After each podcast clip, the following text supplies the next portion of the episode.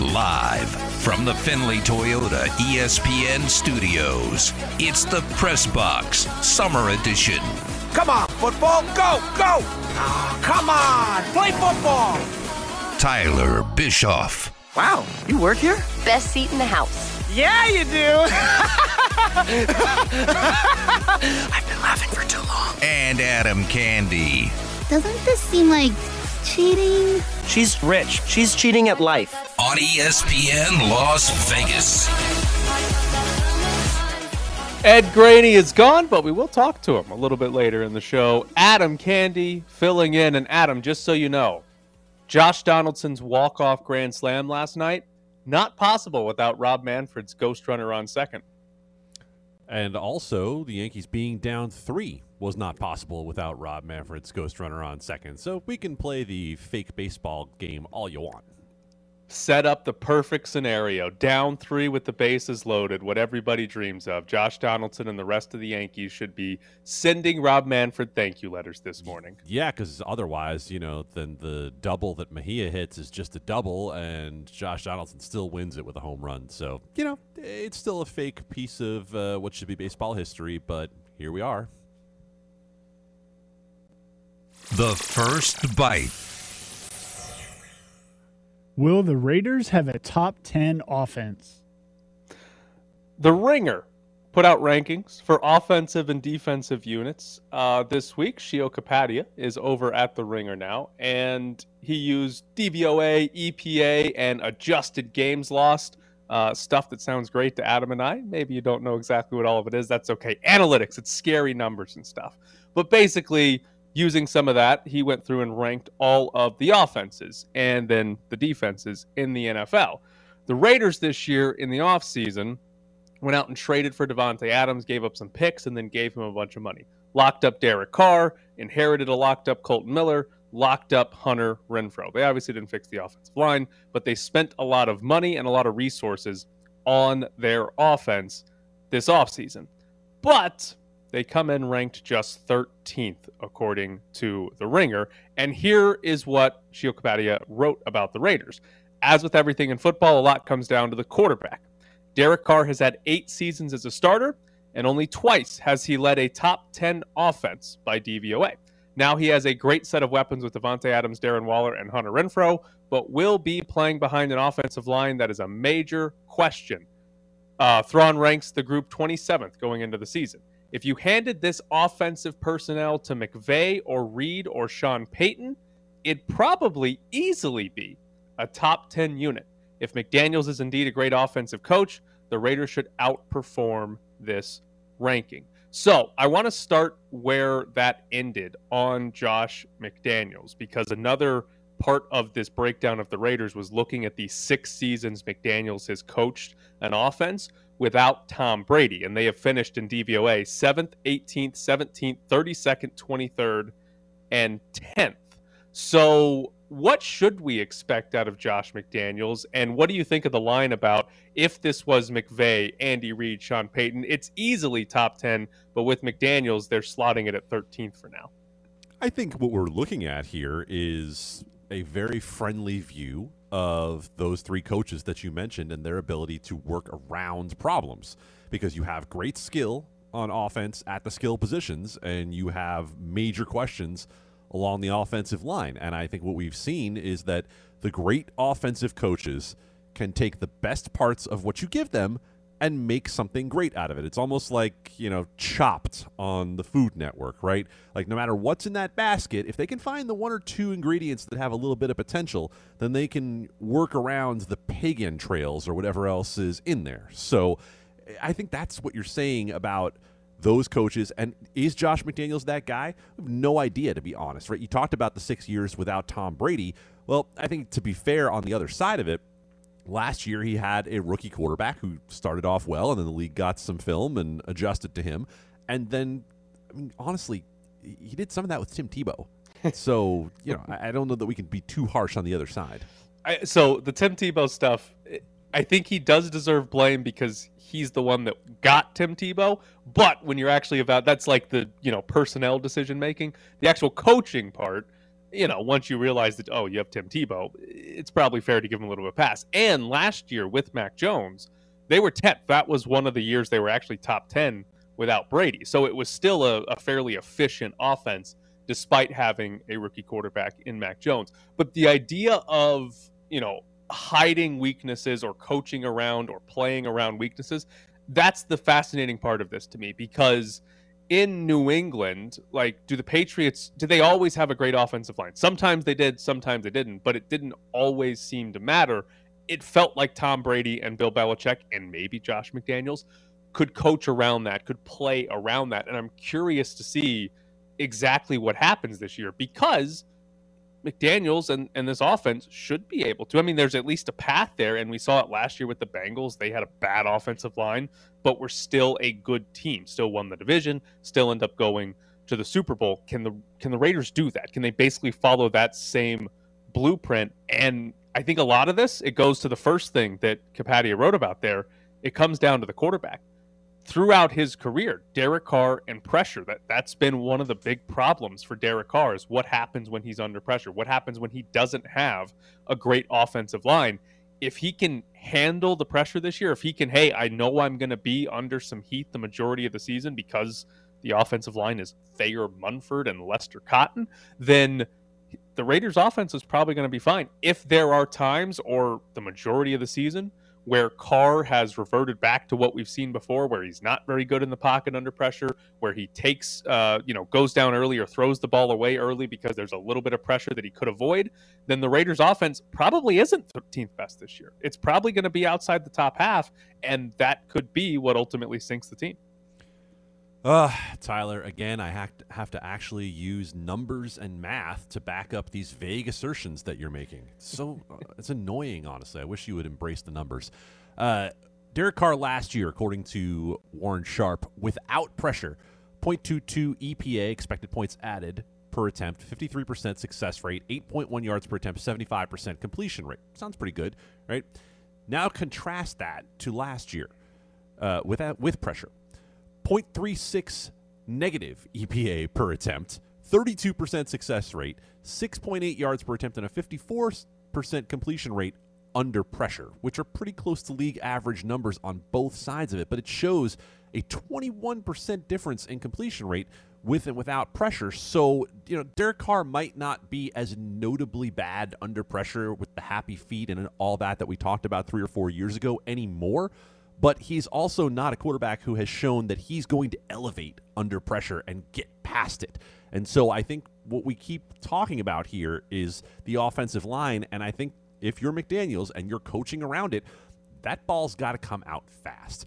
And I don't think that that's something that necessarily takes advantage of all of the skill that's in this offense, right? What are the great Davante Adams plays we remember with Aaron Rodgers? There are a lot with Aaron Rodgers extending a play and making something happen and Davante Adams not being coverable for that length of time. So I think that's where we're going to really see what McDaniels can do because it seems pretty likely, considering every ranking we see of the Raiders' offensive line, including Warren Sharp calling them the 25th best unit in the league, oh, has them high. in the bottom 10.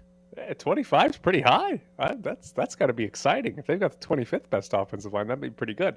So if you if we go off this idea that the Raiders are going to have the 13th best offense, and by the way, that would put them seventh best offense in the AFC and last in the AFC West. But if we go off the idea that they're the 13th best offense in football, is that good enough for them to be a playoff team? Like that that's the strong unit on this team. The offense is supposed to be better than the defense this year. So presumably, and, and we might get into it here, the, the Raiders defense ranks 22nd according to Sheil Kapadia.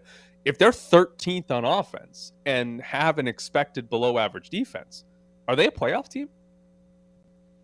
No, I don't think that's even close, to be honest. Uh, we've talked about it for what, however many years here that the offense has to carry the defense. And what we saw early last year was a surprise, right? We saw the defense actually making up for some issues with the offense. But then, of course, uh, look, the Raiders got an enormous set of breaks down the stretch for that not to matter, right? Uh, you've got the Browns and the Colts with major COVID issues down the stretch. You've got Drew Lock and the Broncos, and then, of course, the weird game against the Chargers where they get themselves into the playoffs in the final week. So the Raiders had a lot of things break their way last year, including being seven and one in one score games. Actually, seven and two uh, in one score games. So, you know, there are a lot of things where you look and say the defense was just good enough last year. And just good enough would be fine, right? They're going to get some pressure on the quarterback with having the two edges that they have. But on the other side of that, the secondary is notably worse in terms of the talent that's there. And you also see that they're going to face a much more difficult schedule this year. They are facing, by that same metric, the third hardest schedule in the NFL. And if you look at the variance from last year to this year, they are going to face nearly a increase of what every way you look at it these teams are going to be better on offense and on defense than they than they faced last year. Yeah, the the schedule and ultimately the division, which plays a big part into that. I think that's the biggest problem for the Raiders because they could have a pretty good season. They could have a you know pretty good team and still be last in their division. Like if you put this team in a few other divisions, like the NFC North, for example, they're, they're probably the second best team, and they probably have much easier games and have a shot to go to uh, get into the playoffs as a wild card, or a much better shot. They still have a shot, obviously, but like I think being in the division, and, and we talked about this at one point during the offseason when they traded for Davante Adams and and made the move for Chandler Jones, was like how much does it matter when you're going for it? How much does your division competition matter? Because the Broncos are going for it, the Chargers are going for it, obviously the Chiefs are in the middle of going for it. Like ev- when everybody in your division is going for it and you're the one projected to be at the bottom, it's not really good timing. Now, is McDaniels really going to walk in and say, "Hey, let's rebuild again"? I can understand why a coach wouldn't do that, but the timing, organization-wise, the teams just they're just in the wrong division. I mean, they're they're probably a good, solid playoff team in the NFC in a different division, but because they're in the AFC West, and honestly, the AFC as a whole, where there's what 11, 12 teams that probably think they're playoff bound this year, it's just there's so much there's so much competition that if not everything goes right, if you're not seven and two in one score games again, you're probably not going to the postseason. The Raiders this year are favored by more than three points in one game, and it's expectedly week seven against Houston. Other than that, they're either an underdog or less than a three point favorite against every team they face, if you want to put some context to how difficult the schedule is because they're matched up with the NFC West, and you have three teams that legitimately think they're playoff teams in the NFC West with the Cardinals, the Rams, and the 49ers. And then when you look at the AFC South, the other division they're matched up against, the Colts believe they're a playoff team, as do the Titans. And I happen to be a believer that the Jaguars are going to be significantly better this year than they were last year. Then they also face the Patriots, reasonable thought of a playoff team. The Saints, definitely a playoff team in the NFC and the Steelers, who are always going to be a challenge. So when you look at the Raiders' schedule, you say, what are the layups on the Raiders' schedule? Well, it's the Texans, maybe it's the Jaguars, and then it's the Seahawks. And other than that, there's not a game on this schedule that you look at and comfortably say, hey, the Raiders are going to get that one. So when we talk about these things like, well, are they a number 13 offense versus a number 10 offense? Are they a bottom 10 defensive unit versus a middle 10 defensive unit? That's where the edges matter that's where those little pieces of are they the 14th or are they the 10th really matter because there are going to be very few games this year where the Raiders have margin for error. Are the Jags going to be much better this year because Doug Pederson's going to actually fly home with the team after every game?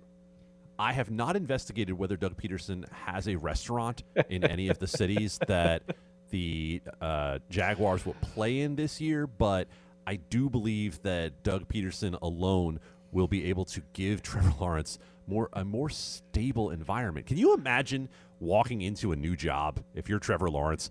You walk into a brand new job and what you find is a college environment worse than the one you just left. I actually think uh, Doug. Pe- we talk a lot about guys having to replace, you know, some all-time great. Doug Pederson might be walking into the lowest bar of expectations anybody's ever walked into. Plus, he might have a really good quarterback. Like Trevor Lawrence could still go on to be an awesome quarterback, and Pederson might just walk in and be like, ah, this is easy. What happened here the year before? It'll be fun. Can you imagine Trent Baalke, the GM of the Jacksonville Jaguars, setting the expectations for Doug Pederson? like like at the beginning of the year after they hired Doug Pederson, Like, all right, Doug, listen, here's what we need for you to do. Uh, you're gonna have to fly home with the team, required. every single week. Um, can't tell you to do this, but we strongly suggest no grinding on co-eds. And um, uh, the kicker, listen, no matter what the kicker says to you, can you do me a favor and not actually kick him? Uh, beyond that, uh, it's all kind of gravy. All right, coming up next, we'll jump into some college football because we might have a breakaway from the NCAA, and the Big Ten is getting a whole bunch of money.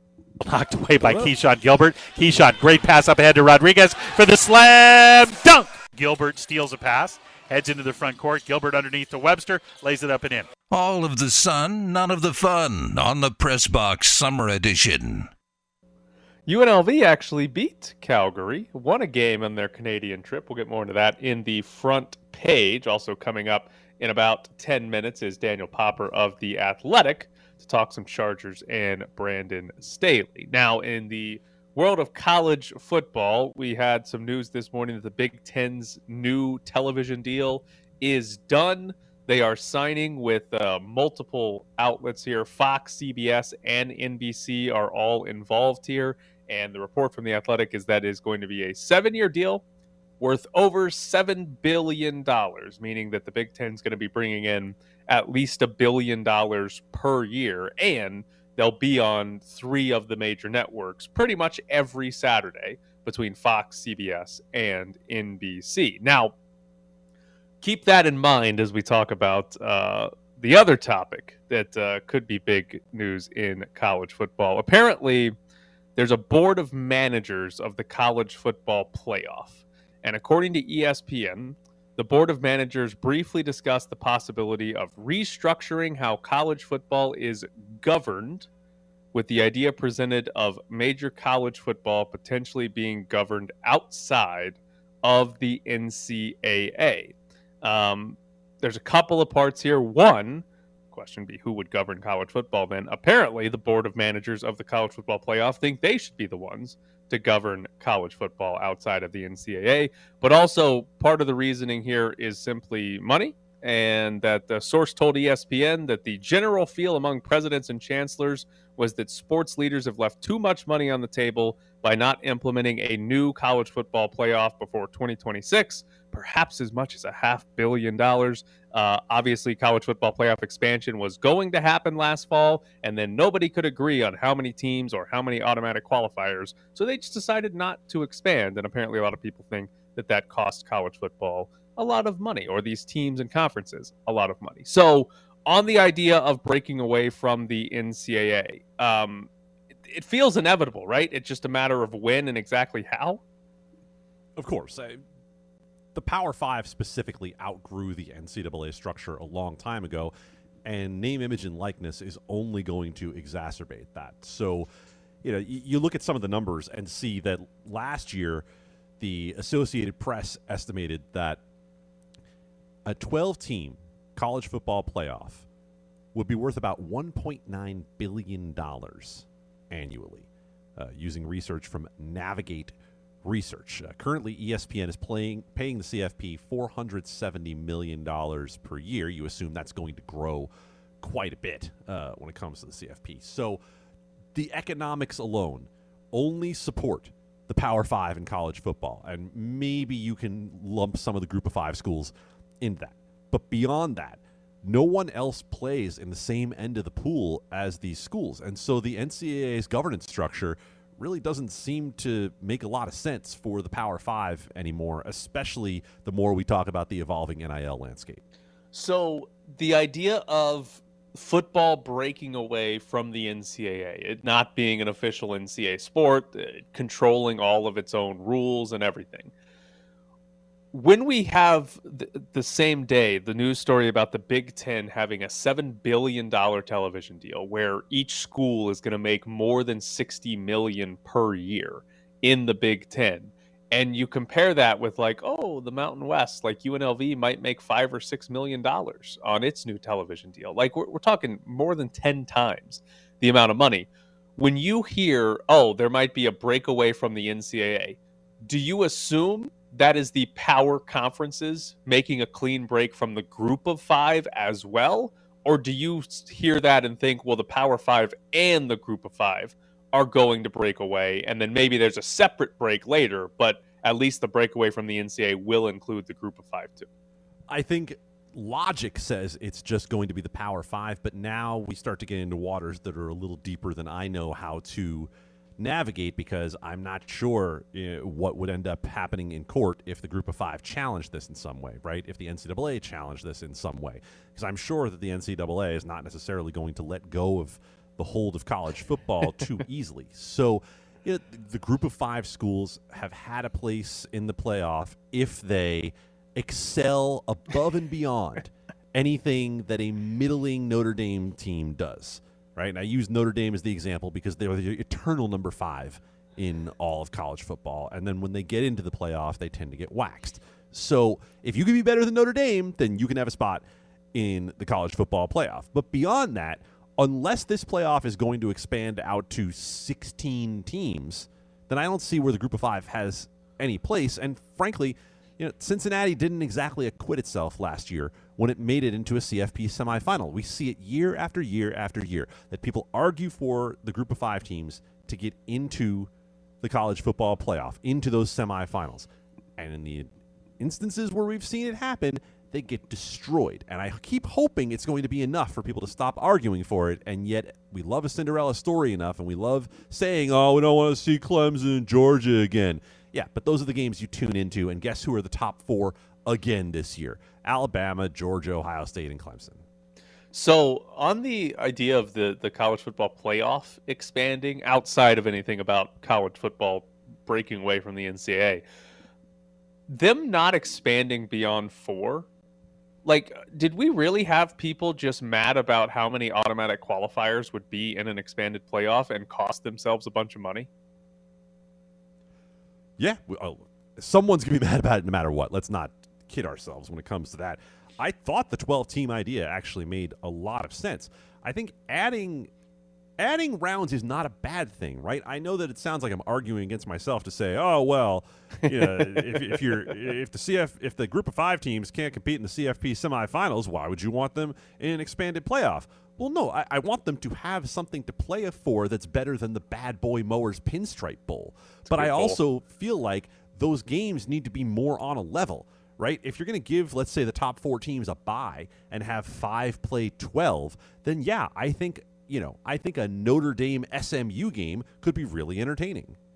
Yeah, it's it's just fascinating that you have like the SEC that doesn't want any automatic qualifiers because they think if we go to 12 or 16, we'll get seven teams in. But if there's automatic qualifiers, that becomes harder for the SEC to do. Meanwhile, the rest of college football is looking around saying, "Well, we're in the Pac 12. We want to at least be guaranteed our team gets into a 12 team playoff because our best team might be ranked 15th some years. So I just, it's amazing to me that that could have been the difference between them getting, like you said, like a billion more dollars from ESPN or whoever was going to buy the TV rights for the college football playoff. Well, and now we see part of why, right? Like, look at the timing of this. This all happened before the move of UCLA and USC to the Big Ten started all of the carousel in motion. And now, yeah, if you're the Pac 12, you're like, whoa, hey, an AQ spot would be awesome. And you're like, yeah, right. Like, if Oregon's going to get in, Oregon's going to get in regardless, right? Like, you know what's going to happen is if the Pac 12 gets an AQ spot, then you're essentially opening up the door for a Colorado or a Utah to get in there. And you're like, oh, God, please don't make me watch this, right? like, like uh, they're not getting there on their merits alone. Please don't make me watch this unless we have a significantly expanded playoff. So, you know, it makes a lot of things interesting. Frankly, uh, hearing about this Big Ten media deal today, the, the no ESPN $7 billion deal, brings a news story from yesterday into play in which we heard that the UCLA governing board, the UC Regents, uh, said all options are on the table when it comes to ruling on UCLA's decision to leave for the Big Ten. So it might just be posturing by the Regents, but they're also making noise that they might overrule this. All right, coming up next, Daniel Popper joins the show to talk about Brandon Staley. Listening to the Press Box Summer Edition. Joining us now from The Athletic is Daniel Popper covering the Chargers. Wrote a good story on Brandon Staley from earlier this week. And Daniel, obviously, Brandon Staley, the Chargers going forward on fourth down, you know, being heavier into analytics than most team is the general idea there is pretty popular in the NFL. But was there like anything in that story, anything with talking to Brandon Staley, like that surprised you? Like what stood out the most as something you learned from doing that story? Yeah, when I went into writing the story, I thought we were going to be talking a lot about math because that's what it comes down to when teams are creating these win probability models. But we actually spent more time talking about the mindset of the team and even the history of the Chargers. And Brandon Staley, unprompted, brought up this whole idea of chargering, which you know Raiders fans are very familiar with. This, you know, in the Philip Rivers era, this idea of the Chargers always having that catastrophic injury, always blowing games late. And he felt like he needed to change that mindset, and he felt the best way to do it was to be aggressive in these fourth down situations and really uh, create an identity for the team, a fearless identity is how he described it, and that's really how it started for him. That was his priority was creating that mindset for Justin Herbert, creating that mindset for the team that they're going to go out and take victory and not play conservatively. And then the math part of it was was second, and that part of it was really interesting to me because I wasn't expecting that to be the case necessarily when I went into the conversation. I know this is sort of difficult to quantify, but I'll ask you your opinion as someone around the team and around the league. How different do you think the discussion that we're having about Brandon Staley's use of analytics as a way of, you know, of, of turning the Chargers' fortunes around would be different with a field goal difference at the end of last season, right? If they win that game against the Raiders and make it into the playoffs, are we having an entirely different discussion around the Chargers coming into this year? Yes, 100%. And I think that's why the conversation around analytics is so misguided because we focus on results so heavily, right? And especially recent results. I mean, I think that in the Chargers case and in Brandon Staley's case, it's a, it's a case study in recency bias because obviously there was that failed fourth and one in the Raiders game. There was a couple failed fourth downs in that Week 15 loss to the Chiefs on Thursday night, and those two games were in prime time obviously huge games with the entire nation watching, and that became the narrative that the Chargers missed the playoffs because of how they made decisions on fourth downs. But if you look at the season on aggregate and really look at the data and look at the facts, you know, they won five games earlier in the season almost exclusively because of how aggressive they were on fourth down. Over the course of the season, they ranked in the top five in expected points added on fourth downs, despite having one of the worst punt units in the entire league. So, like overall, they they benefited from this strategy. But I think people you know, focused on those uh, final two games, um, focused on the recent results instead of looking at, you know, how did this thing turn out over the course of the entire season? And more importantly, like, was the process good? Was the decision making process good? And it was. Um, and it didn't just, you know, relate to fourth downs. The Chargers had a really clean operation across the board. They were in the top five in the league and in the fewest wasted timeouts, uh, according to a study by 538. They only had three delay of game penalties the entire year, and all three of them were on purpose to gain more yards in punting situations. And so you look at sort of their operation overall and the process of how they were making these decisions, and it was really clean. Um, and the results also spoke to that. So Staley in this story, he kind of talked about analytics being sort of a almost a trigger word for some people that don't like it, yeah. and that if you rephrase it, that people are more likely to accept it. And you mentioned the mindset of trying to change that. I'm curious. Obviously, we hear it a lot on on TV during the NFL season. People criticizing Brandon Staley not liking the way the Chargers go about fourth downs. Does any of that happen inside the organization that you know of? Like, did he have to win over, or has he still not won over some people within that organization? Not at all. I mean, there's complete agreement in how the Chargers are making decisions, including among the players. Like the players love to play this way. And, and Brandon Staley relayed to me an anecdote that he was sitting in his office doing exit interviews, and veteran player after veteran player came in and told him, "Don't change, don't ever change." Like the players love to play this way because they want to go out and they want to take it, and the players also understand that. Listen, our best player is Justin Herbert. I mean, you don't have to be an expert in football to realize that that guy is your best player. Why would you be taking the ball out of his hands? So the, the organization knows that, you know, on a, on, a, on a broader level, that they need to make inroads in this market in Los Angeles. And the best way to do that is to be different and to play a really exciting brand of football. And that's what Brandon Staley brings.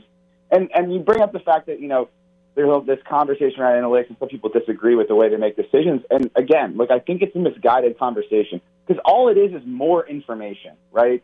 these coaches with the Chargers and Brandon Staley in particular aren't sitting there and making a decision based on a spreadsheet or a chart. He's just getting fed more information, and then he can make the decision. And I think we can all agree that the more information is better, regardless of what decision you're making. If you're buying a home, doing something as small as that on an individual level, you want as much information as possible about that home, the history of the home, was there mold in the house, all those types of things. You want all of that information to make the best decision possible. You're not going to willy, willingly just avoid information that could potentially lead to a better decision, and that's all this is. Daniel, I want to go back to something you just said a minute ago because I think it makes all the sense in the world to discuss the Chargers' place not only in league, as you mentioned, you know, the idea that the Chargers are always going to mess something up in a key spot, but also trying to establish themselves in the Los Angeles market and where Justin Herbert uh, fits into all of that. Everything you were, you're talking about with information puts the ball in Justin Herbert's hands more often. And so I'm curious what you think about the idea of Brandon Staley being able to come in with a young quarterback with all of this information and a different style of going about things versus having an established Aaron Rodgers guy who's been there for 15 years and you're trying to convince them of something. Do you think having a young quarterback has been part and parcel to all of that?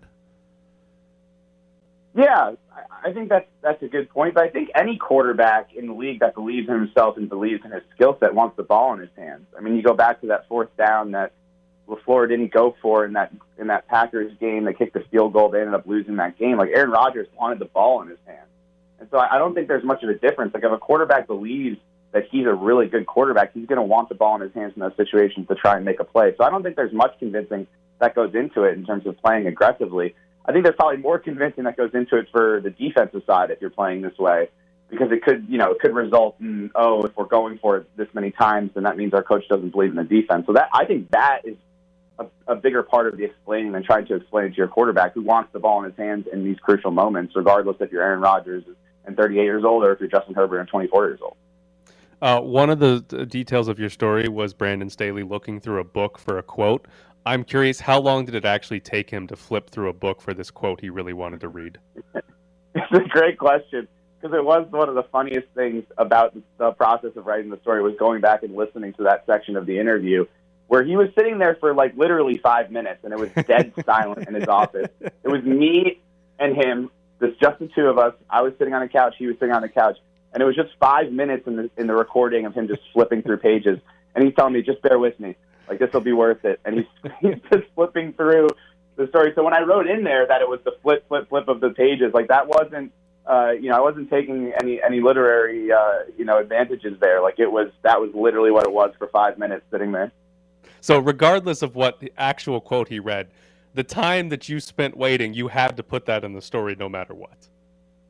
Exactly. It, yeah, just because I thought it was just a great, a great example of how much thought he has put into this. Like you're talking about seven years of reading literature on behavioral economics that he can develop, you know, what he thinks is the best way of, of making decisions. And he's like something that didn't make it into the story is that this book that he's flipping through is just underlined and there's notes in the margin. Like this entire thing is very well thought out over the course of his entire life, pretty much, to get to this point and figure out what's the best way to make decisions. Like he didn't just make this decision flippantly. Like there's a lot of thought, a lot of detail that went into constructing his decision making process, and I thought that that example was uh, was really indicative of, of that entire process. Well, he is Daniel Popper from The Athletic. Uh, Daniel, good story on Brandon Staley, and we look forward to everybody wanting him fired after week one when they fail a fourth down against the Raiders again. Thanks, Daniel. Thanks, guys. Appreciate it.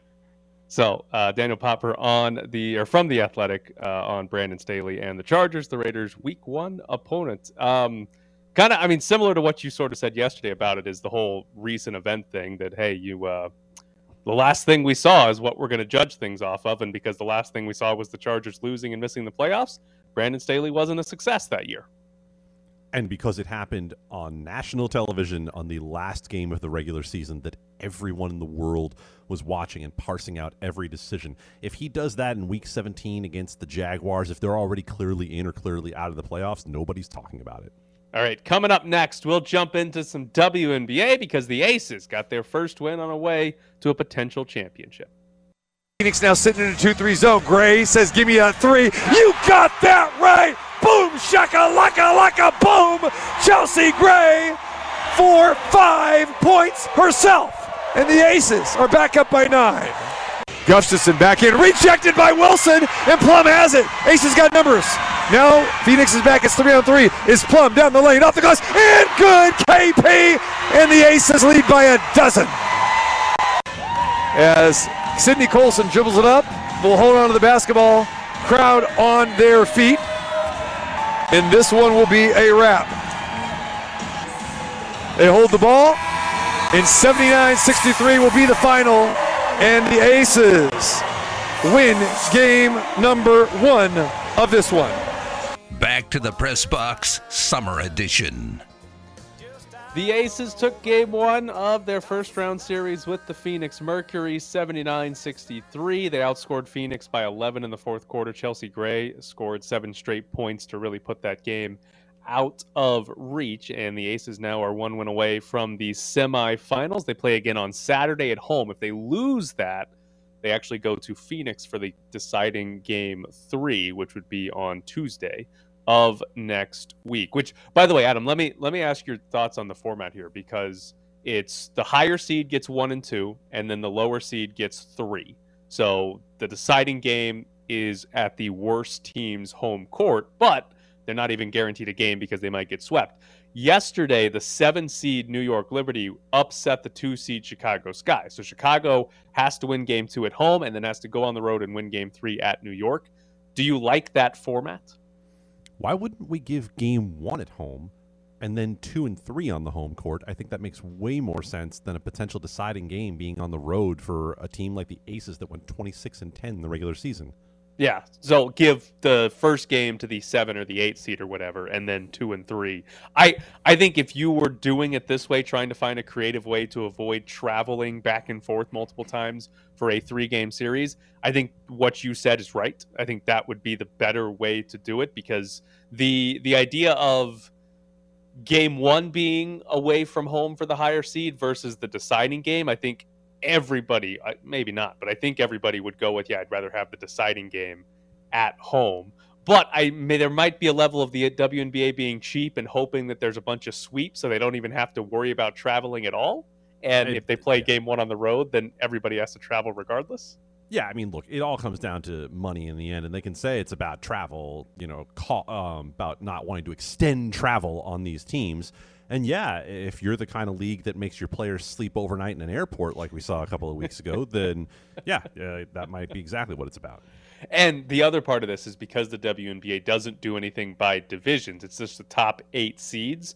Fortunately for Vegas, they're playing Phoenix, which is you know one of the closest teams to them. But the four-five matchup is Seattle and Washington, D.C., which is about as far away as you could possibly get. So the idea of those teams traveling multiple times over a three game series would be a little ridiculous. I can understand that, but even traveling once in the first round, probably not ideal. Now, on the Aces, I've got uh, a couple of thoughts one good, one bad from that game. I'll start with the bad one. I think that if we look back and the Aces don't win the WNBA title this year, we saw a potential example of it last night. The Aces' offensive rating in game one was 102.6, which still solid, but would have been tied for fifth best in the regular season if that's what they did the entire year. The Aces were at 109.6 offensive rating for the entire season, which was far and away the best in the league. And this is the curious part about postseasons when you play a series, when you play the same team over and over, matchups and adjustments in game, in series that can change things. How good is Becky Hammon at this? Because my assumption is that the offense is going to regress some in the postseason because you're playing the same team over and over. They're going to come up with ways that they might not have used in the regular season to slow down your offense. And the Aces have very much been a hey, we're going to outscore our average defense throughout the course of the regular season. How much can they afford that offense to slip back, right? Can they still win if the offense is performing like a middle of the road regular season offense? Or do they need it to be the number one offense in the league to win the WNBA title? So I think there's a chance when we look back if they don't win it. It's not that the offense was bad, it's that the offense wasn't good enough to outscore what is an average WNBA defense. I actually think it's the opposite with this team, Tyler. I think the fact that they can win multiple ways is what should be so scary to everyone else. Because if you look at some of these numbers from last night, I'll, I'll not even use the advanced numbers, I'll use the basic box score numbers. So 40.6% from the field, including A'ja Wilson going 2 of 11 for 8 points. Now, she also had 12 rebounds, 3 blocks, and 3 assists, so not a void of a night from her. But then you look and see Gray, Plum, and Young combining for 55 points on better than 50% shooting and realize that they have ways to get enough offense because the defense was elite. Right? 23 of 75 from the field for Phoenix last night. They had 11 more shot attempts than did the Las Vegas Aces, and they shot 31% overall. So you questioned, uh, I believe it was last week, you were talking about how the Las Vegas Aces defensive rating had fallen so precipitously during the middle of the season. Well, they played the kind of defensive game they had to last night to win, and that meant they were able to get it done with a MVP candidate in A'ja Wilson not really having her best game. Yeah, and I would expect game two, and if this goes to three, that the Aces defense is going to look great again because it's the eight seed and it's also the eight seed without their top. Technically, it's the eight seed without the top four players they thought they were going to have in the offseason because the Mercury thought they were going to have Diana Taurasi, Skylar Diggins Smith, Brittney Griner, and Tina Charles. They had to get got rid of Tina Charles in the middle of the season because she didn't like to be there. Diana Taurasi's hurt. Skylar Diggins Smith is not playing for personal reasons. So I'd expect it in this. The semifinals, whether it's Seattle or DC, would be interesting. But I will say, I think the reason that we, the positive side, if we look back and the Aces won the title, I think a big reason is going to be because they won a game with A'ja Wilson going two of 11. Basically, they have an MVP, maybe the MVP, maybe the runner up, and they won a game when she did not score very well because Kelsey Plum can go for 20 or 30. Chelsea Gray can take over a game in the fourth quarter. And Jack Young was the best offensive player in the fir- first quarter. They've got four players, four players that can conceivably be the best player in a playoff win, the leading scorer in a playoff win. And I don't think other WNBA teams are going to have that. So that might be why we look back because, oh, A'ja Wilson doesn't have to be perfect every night, or even Kelsey Plum doesn't have to go for 28 every night. Chelsea Gray, Jackie Young can pick up the slack.